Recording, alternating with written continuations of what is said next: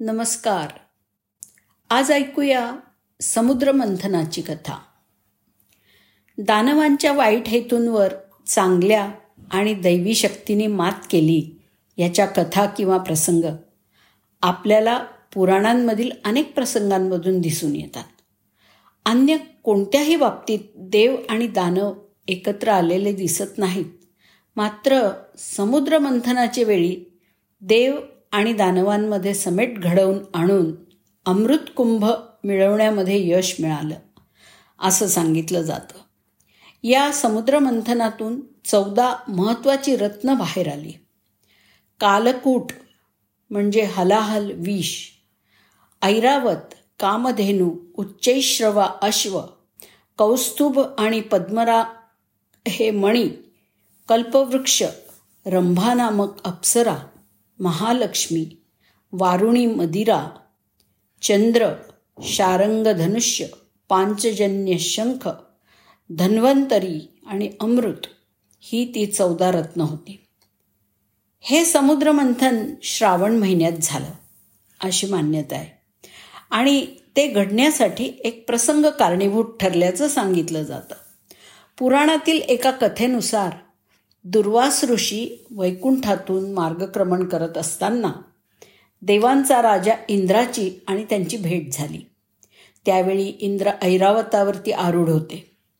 इंद्राला पाहून प्रसन्न झालेल्या दुर्वास ऋषींनी देवेंद्राला आपल्या गळ्यामध्ये परिधान केलेली फुलांची दिव्य माळ दिली. इंद्राने ती माळ ऐरावताच्या माथ्यावरती ठेवली.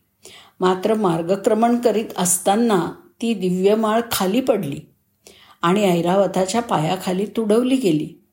आपण दिलेली पवित्र माळ ऐरावताच्या पायाखाली तुडवली गेल्याचं पाहून दुर्वास ऋषींचा क्रोध अनावर झाला. त्यांनी तुझं सर्व वैभव नष्ट होईल असा शाप इंद्राला दिला. या शापामुळे इंद्रदेव आणि सर्व देवांचा दानवांशी युद्ध करताना कायम पराभव व्हायला लागला.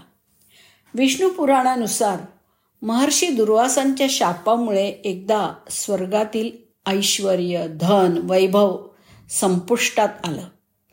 मग सर्व देव यावरती उपाय करण्यासाठी भगवान विष्णूंकडे पोचले विष्णूंनी त्यांना दानवांसह समुद्रमंथन करायचा उपाय सांगितला. समुद्रमंथनातून अमृत निघेल. ते घेतल्याने तुम्ही सर्वजण अमर व्हाल असं विष्णूंनी देवांना सांगितलं. देवतांनी अमृत कलशाविषयी माहिती दानवांचा राजा बळीला सुद्धा सांगितली आणि त्यानंतरच ते समुद्रमंथनासाठी तयार झाले. वारंवार दानवांचा देवांवर होणाऱ्या विजयामागील एक प्रमुख कारण म्हणजे दानवांचे गुरु शुक्राचार्य यांना संजीवनी विद्या अवगत होती. त्याचा वापर करून ते मृत झालेल्या दानवांना पुन्हा जिवंत करत होते. यामुळे दानवांची शक्ती कमी होत नव्हती.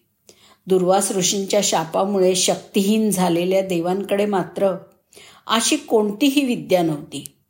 अखेरीस सर्व देव भगवान विष्णू यांना शरण गेले आणि त्यांना यातून काहीतरी मार्ग काढा अशी विनंती केली. यावर उपाय म्हणून भगवान विष्णूंनी देवांना समुद्र मंथन करायचा सल्ला दिला होता. यासाठी देव आणि दानव यांच्यामध्येच तो तह घडवून आणला. समुद्र मंथनासाठी मंदार पर्वताची रवी आणि वासुकी या सापाला रवीला गुंडाळलेली दोरी असं बनवण्यात आलं. मंद्राचलाच्या खाली आधार नसल्यामुळे समुद्रामध्ये तो बुडायला लागल्याचं पाहून भगवान विष्णूंनी महाकाय कूर्म म्हणजेच कासव रूप धारण केलं. समुद्रमंथनाला सुरुवात झाली. वासुकी सापाच्या मुखाचा भाग दानवांच्या दिशेला होता आणि शेपटीचा भाग देवांच्या बाजूला होता. समुद्रमंथनाचे वेळी देव आणि दानव या दोघांनी वासुकी सर्पाला वारंवार घुसळल्यामुळे त्याच्या मुखातून मोठ्या प्रमाणात विष आणि धूर बाहेर पडायला लागला. या विषाच्या दर्पाने देव आणि दानवांना त्रास व्हायला लागला. भगवान महादेवांनी हे विष प्राशन केलं. मात्र ते गळ्याखाली जाऊ दिलं नाही. त्यामुळे त्यांचा कंठ निळा झाला. त्यामुळे संपूर्ण सृष्टीचं मात्र रक्षण झालं. समुद्रमंथनातून निरनिराळी रत्न बाहेर आली. सर्वात शेवटी अमृत कलश हातामध्ये घेतलेले धन्वंतरी अवतरताच दानवांनी कपटाने अमृत कलश पळवला. यातून तोडगा काढण्यासाठी विष्णूंनी अतिशय सुंदर विश्वमोहिनी अवतार धारण केला. या विश्वमोहिनी अवतारांनी देवांना अमृत सेवन करण्याची संधी मिळाली आणि दानवांच्या हाती अमृत लागू दिलं गेलं नाही. अशी एक कथा पुराणामध्ये आढळून येते. देव आणि दानवांनी केलेलं समुद्रमंथन ज्या ठिकाणी केलं गेलं तो मंदराचल पर्वत भारतामध्येच आहे.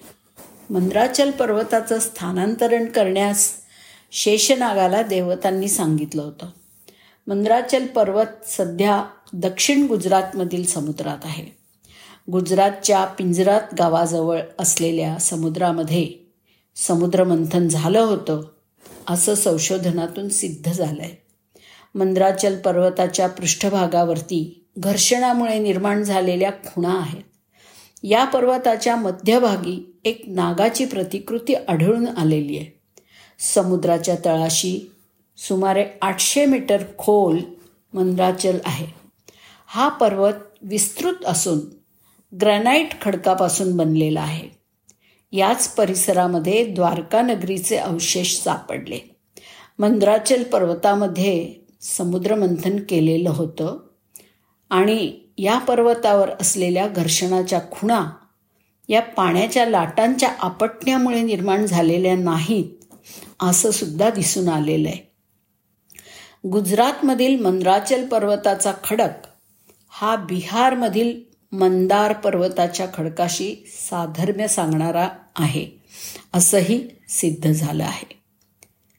धन्यवाद.